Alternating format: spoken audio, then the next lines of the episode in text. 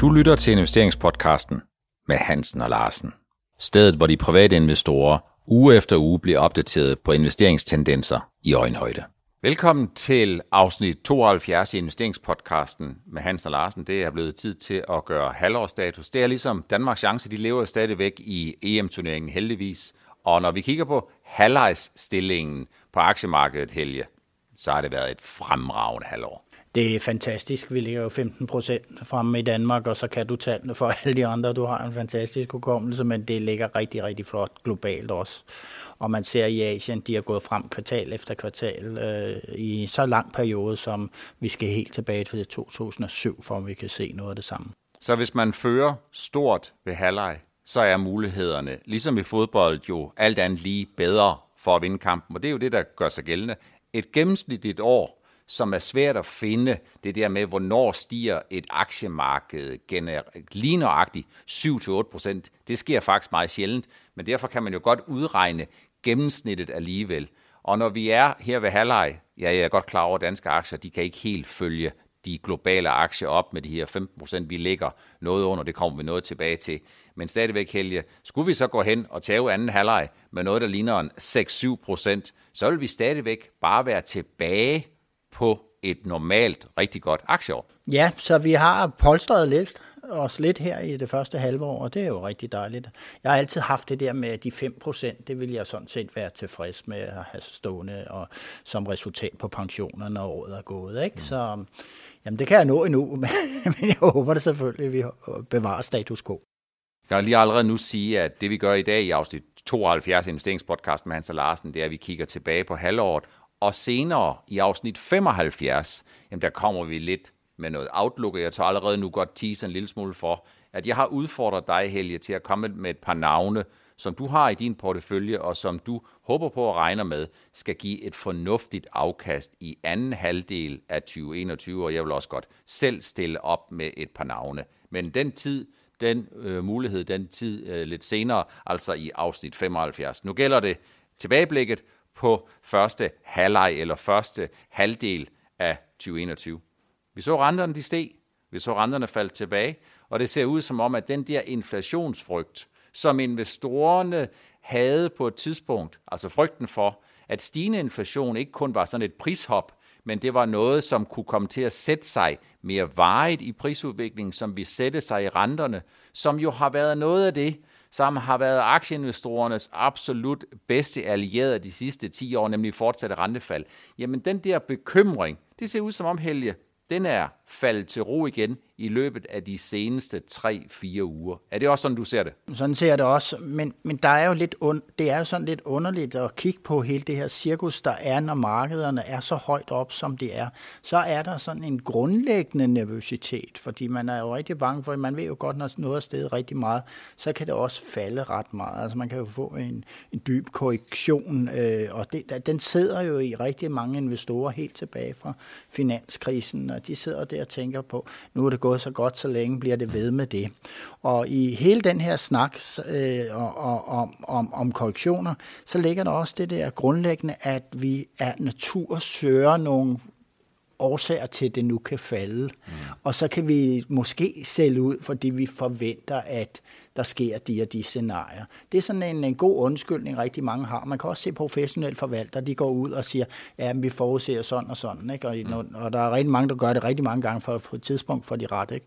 Men det her med at finde, øh, lede efter nogle årsager til, at man skal gå ud, en undskyldning for, at man skal flytte sig fra sin position, øh, det er meget almindeligt i markedet. Det er sådan, hvis jeg kigger på aktiemarkedet, så er det jo sådan, det er the wall of worry. Det er altid mange, der er bange for, at nu går det ned, og nu går det ned, og meget ofte er en del af den her bekymring, den sker jo og kommer fra folk, som ikke er i aktiemarkedet. De kan se, at alt det, der sker i aktiemarkedet, det er forkert. Det er jo egentlig altid spændende øh, at, at følge øh, med i. Men noget af det, jeg tænker på, Helge, det er, at vi har endnu en gang haft en situation, hvor centralbankerne, og når jeg snakker om centralbanken, så er det først og fremmest amerikanske Federal Reserve og europæiske ECB, at de har faktisk øh, lagt arm med inflationsforventninger, og det ser ud som om, de har lagt inflationsforventningerne ned rent kommunikativt og forventningsstyringsmæssigt. Ja, det er, det er faktisk, det har de klaret godt, må jeg sige, i hvert fald her på det sidste. Øh, der er forholdsvis ro på den front her, og, og sørger man så om, at renterne ikke også styrer efter det. Så vi var rentemæssigt på noget, der ligner 51 for den amerikanske 10-årige rente, så steg den til 1,70. Så er vi tilbage til 1,48, 1,49 igen, og der har vi egentlig lagt os til ro. Men for mig at se, Helge, og set fra et aktiemarkedsoptik, så er renterne jo bundet ud. Er de ikke det alt andet lige? Jo, jo, det må vi da sige, fordi der, der er ikke nogen tendens til, at de kommer længere ned forløbet. Og hvis de kommer længere ned, så er det jo fordi, vi er i et scenarie, hvor vi får yderligere udfordringer med hensyn til covid-19, hvor vi igen skal til at kigge på mere lukke ned snarere end lukke op, hvor vi har problemer med at få stimuleret væksten og alle mulige andre ting, og hvor man i princippet vender den debat og diskussion, der har været de seneste måneder om, omkring, at oplukningsstrategier, de får priserne til at blusse op, og så kommer vi til at se det andet scenarie igen. Så jeg tror, at investorerne ikke skal håbe på, og ikke se frem til, at vi kommer ind i en situation, hvor det bliver brug for at stimulere yderligere. Vi så lidt relief i markedet en går, fordi det kom, da det kom frem, at Modernas vaccine beskyttede godt mod den nye Delta-variant. Mm. Delta-varianten, det er den ukendte spiller i, i, i hele det her game, og, og der vil jeg sige, det ser der, der bekymrende ud, men omvendt så øh, ser det ikke ud, som om den giver så voldsom sygdom og påvirker antallet af døde og hospitalsindlæggelser. Så lad os da håbe det bedste. Man kan sige igen, vi optager onsdag forud for udsendelse torsdag, så når du snakker om, hvad vi så, så i går, så var det tirsdag. Så var det tirsdag. Et af de markeder, som har gjort det godt, og noget af det, som vi tidligere har været inde på, på trods af, at Sverige jo desværre blev slået ud i EM-turneringen, jamen det er lige nøjagtigt de svenske aktier. Vi havde fat i det dengang, for lige at opsummere. Det er vel helt naturligt, Helge, når vi diskuterer og debatterer oplånsstrategier, at det svenske marked, som jo er præget af traditionel industri, at det er et af de markeder, hvor investorerne de fokuserer deres investeringspenge. Det ja. synes jeg i hvert fald. Ja, det er typisk, ikke? hvor vi i 2020 havde de grønne øh, selskaber, og så havde vi tech for, for fuld skrue. Så er de gamle dags industrier, de er jo så kommet med i stor stil i Sverige. Dem har de rigtig, rigtig mange af. Øh, der er Husqvarna, de har der nok solgt rigtig meget til haven i, i, i her øh, sidste, øh, sidste år også, og så i år også. Ikke?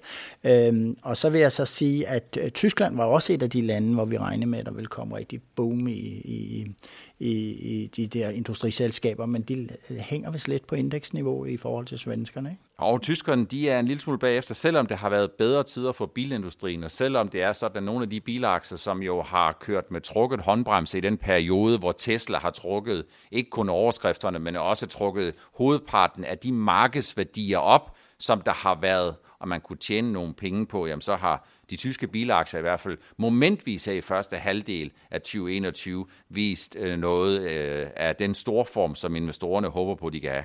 Hvis vi kigger på de amerikanske aktieindeks, så ligger de sådan nogenlunde omkring et globalt afkast på en 15 procent.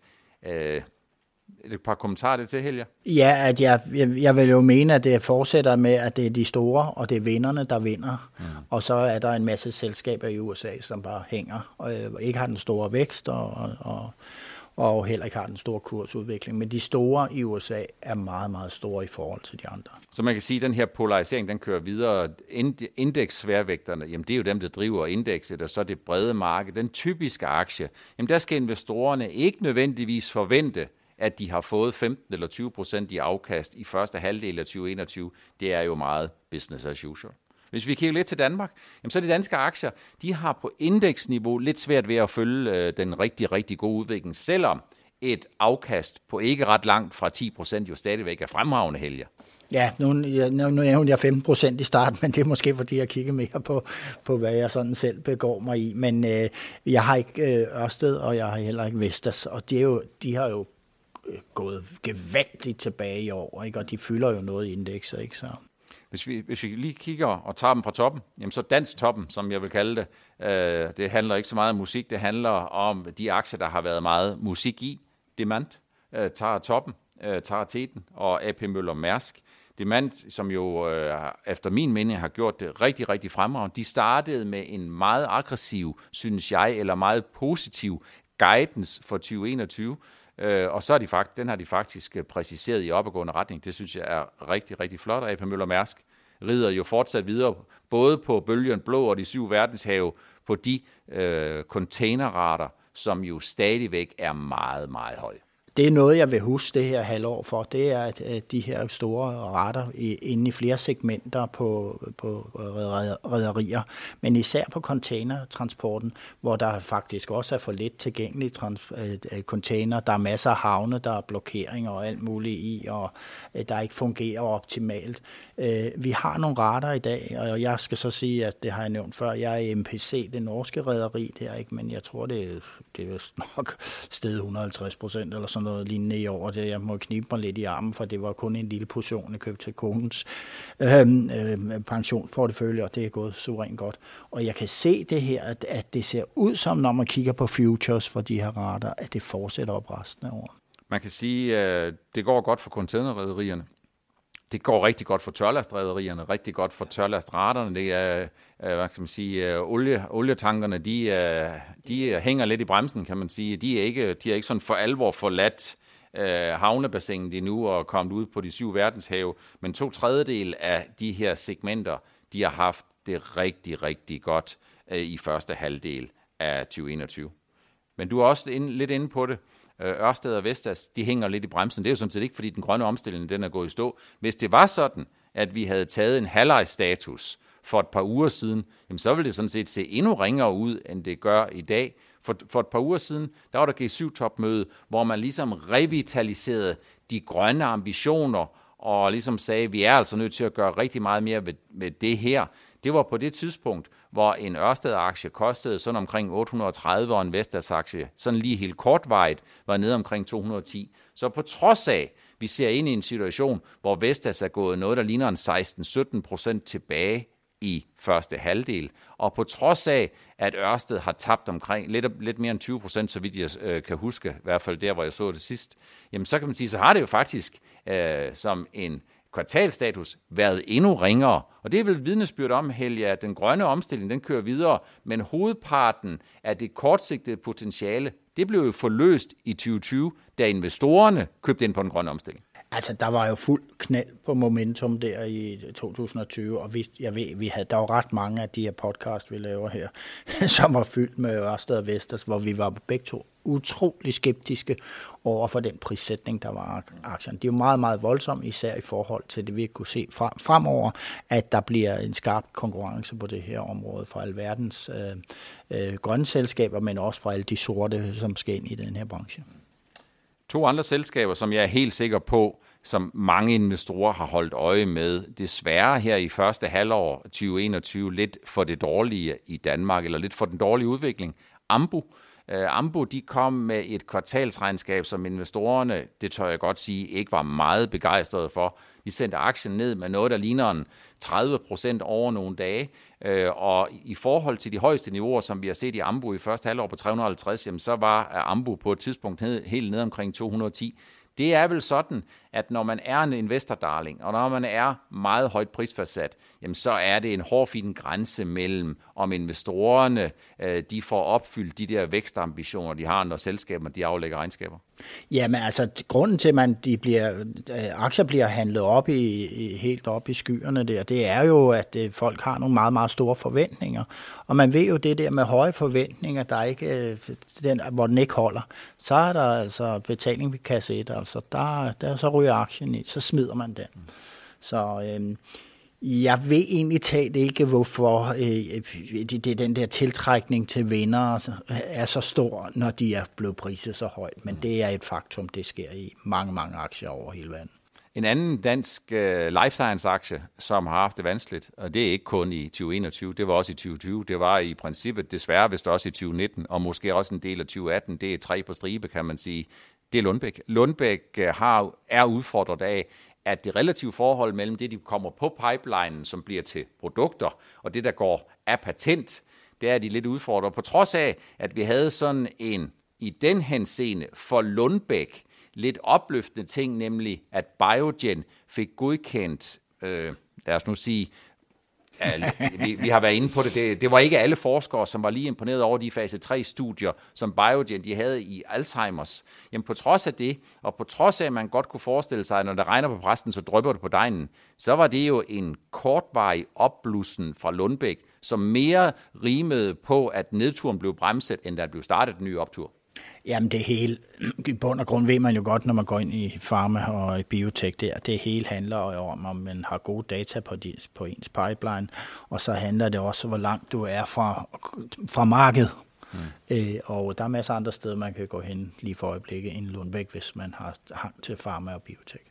Det giver mig anledning til at sige, at mens vi er her ved at optage øh, afsnit 72 af investeringspodcasten med Hansen og Larsen, så kommer der senere på sommeren to specialafsnit. Vi laver alt i alt tre sommerspecials. To af dem, afsnit 76 og afsnit 77, de kommer til at have titlen Sådan bliver du en bedre biotech-investor, hvor vi kommer igennem en lang række af de her ting, øh, som vi har været igennem løbende, hvor vi forsøger at opsummere, og vi måske forsøger at afkode nogle af de udtryk, der er. Og så allerede der, så tør jeg godt tease for nu, at jeg håber, Helge, du vil være med til at dele af de erfaringer, som du har haft med de biotech-aktier, som du har haft succes med, og dem, som du har lært noget af. Ja, jeg har faktisk et eksempel i, i min bog, Den tålmodige investor, med et biotech-selskab, hvor jeg sad og kiggede på, at kursen faldt 60 procent.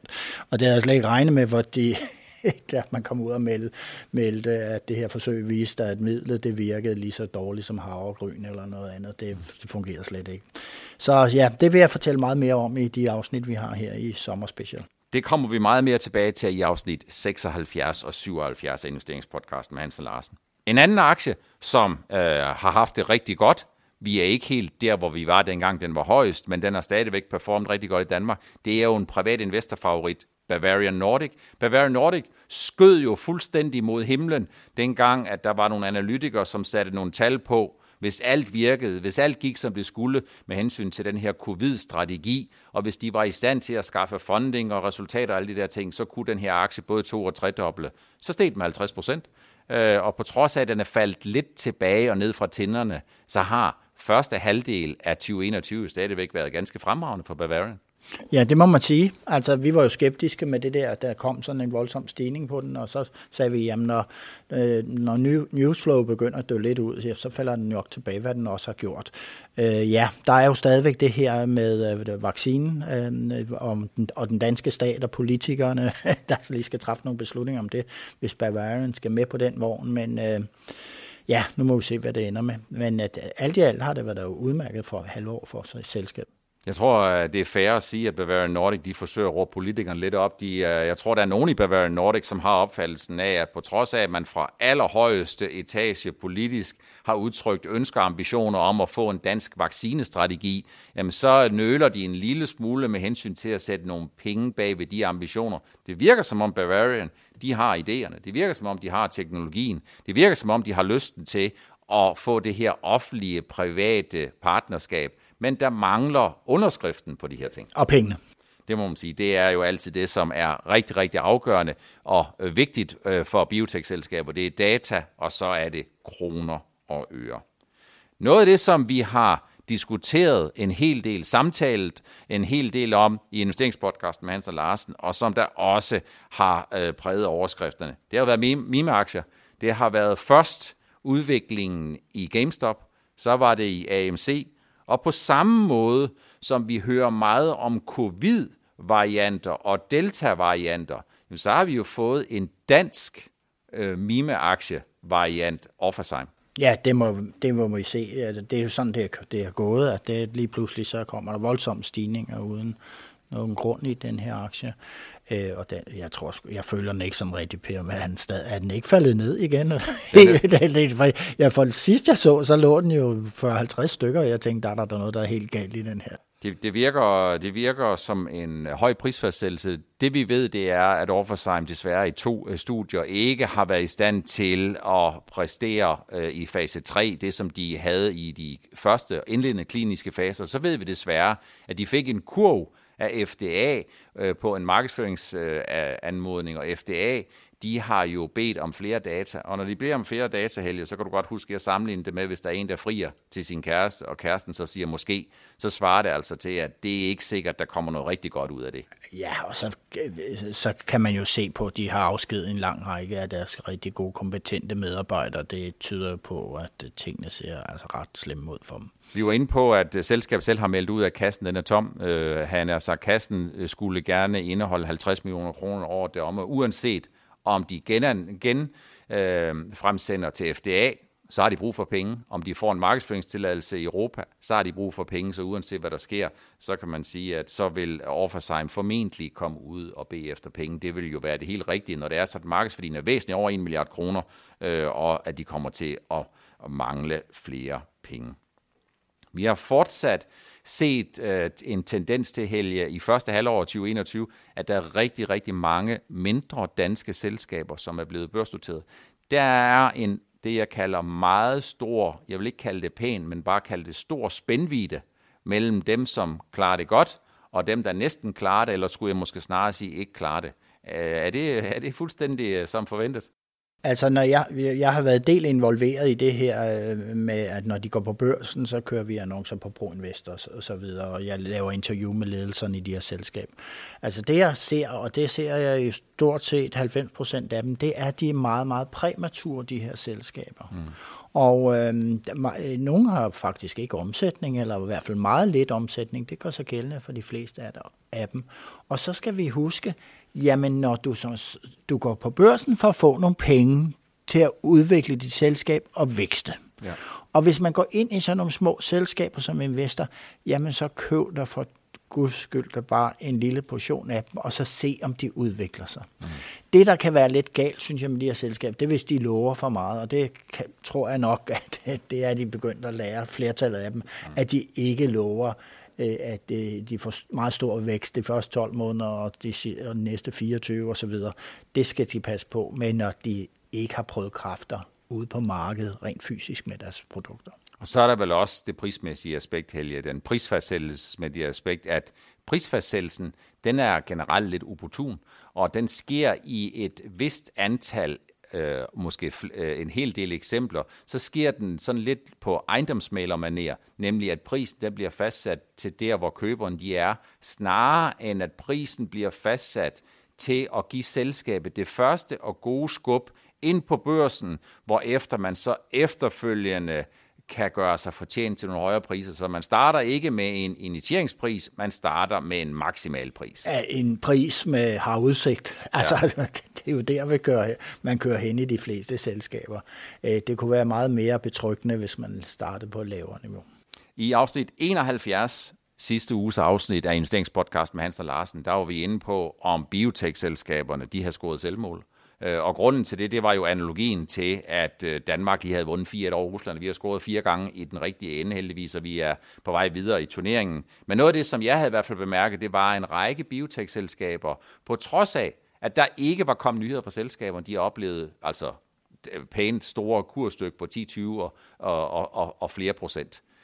Noget af det, som et af de selskaber, som har holdt fanen højt, det har jo endnu en gang været en af dine core holdings, Genmap. De har ikke sådan været udtryk for udsat for det, som jeg kaldte sommerlavtryk øh, i aktiekurserne. Ah, de fik jo et, et, et, et, et en forårsmåned månederne der, januar, februar på puh her. Der fik du et kuldechok der. Ja, altså, ja. Ja, vi, vi, vi, lå jo alle sammen og vidste, at vi ville rundt, vende rundt ned ved 1900, hvor den tog der en voldsom tur ned. Mm. Men nu er vi tilbage i sporet igen, og det er sådan, det går, går i Genmap. Altså, hvis man kigger på de her biotech-selskaber, der er mere modne, så har de altså nogle mønstre, der, der gør, at de kører op, og så lige pludselig falder de meget tilbage. Og hvis selv data er i orden, og alt kører, som det skal, ja, så kan man som igen, Genmaps tilfælde, som jeg gør, det er, når jeg har fået det der store tilbagefald, så kører jeg igen. Og det har rigtig mange andre øh, øh som i mit netværk også gjort i overvis. Altså hver gang der kommer de store tilbagefald, kvaliteten er i orden i selskabet, så den skal nok komme op igen. For lige at rekapital, re, rekapitalisere på det, så var det sådan, Helge, øh, efter min hukommelse, at grunden til, at Genmap faldt tilbage på det tidspunkt, det var, at der i hvert fald var forlydende og også skriverier og også lidt dokumentation på papiret om, at Genmap og Jansen ikke nødvendigvis, eller Johnson Johnson ikke nødvendigvis var enige om alt. Er det ikke rigtigt? Jo, men det bare ikke hele det tilbagefald, fordi det man, hvis man nu regnede på det og begyndte at sætte, sætte nogle tal på, hvad der var ved flere analytikere, der gjorde, så var det ikke noget, der berettigede til noget større kursfald, øh, ud over måske 100 point eller sådan noget lignende.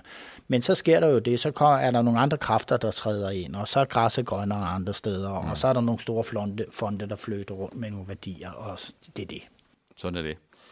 Noget af det, som jeg også husker første halvdel for første halvleg af 2021, det har været, at Tryk gik på opkøbsjagt. De købte Royal Sun Alliance. Øh, det, de primært var interesseret i, det var Tryk Hansa øh, i Sverige, og det var Tryk Hansa i Norge. Så købte de sådan lidt ligesom, hvis du spiller 500, og så får du bunken op, så er det noget, du kan lægge ned, og så er der måske noget, et enkelt kort, du skal smide øh, ud. Så fik de Kodan Danmark med, Øh, og Kodan Danmark fik tryk så øh, efter, efterfølgende solgt videre til almindelig brand. Øh, investorerne, de applauderede.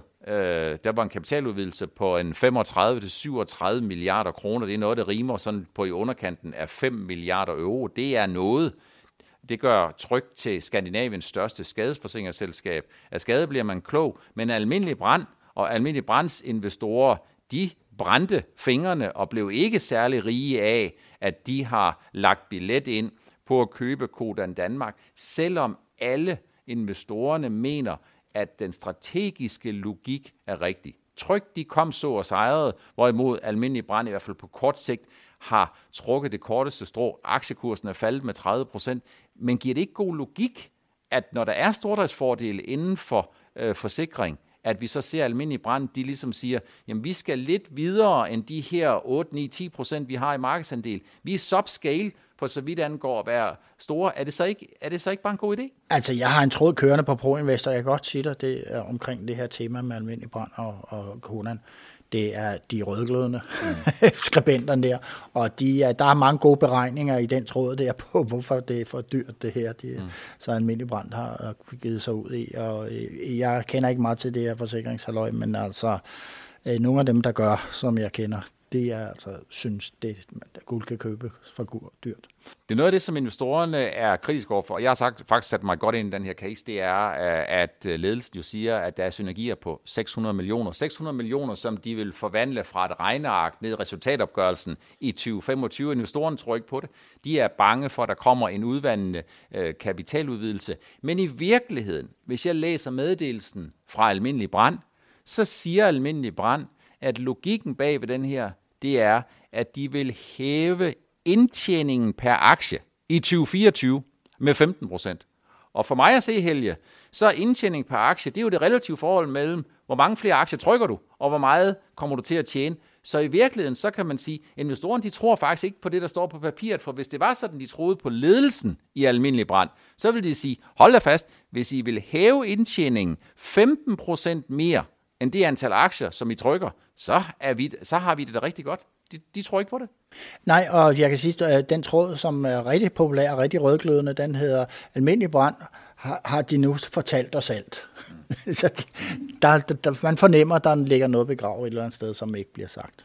Det er der noget, sikkert noget, som vi kommer til at høre meget mere om, når Almindelig Brand de kommende måneder og kvartaler skal ud og hente de øh, milliarder, som skal gå til at købe Kodan Danmark, når at konkurrencemyndighederne på et eller andet tidspunkt, formentlig i første kvartal 2022, giver tilladelsen til, at de to øh, selskaber de smelter sammen. Det var alt det, vi havde valgt at opsummere første halvleg af 2021. Et fuldstændig fænomenalt første halvår for aktieinvestorerne, som har fået fire gange det, man plejer, nemlig et normalt afkastår af en 7-8% på hele år, og investorerne har fået 15% allerede her ved halvleg. Og som vi var inde på, Helge, selvom man så skulle tabe anden halvleg med noget, der ligner en 5-6%, så kan det godt være, at der er nogen, der kommer til at hænge med mulen, men det ændrer ikke ved, at det har været et fuldstændig fænomenalt første halvår for den globale aktieinvestor. Det var afsnit 72. Tak fordi du så med. Tak fordi du lytter med. Vi ses igen i afsnit 73 i næste uge.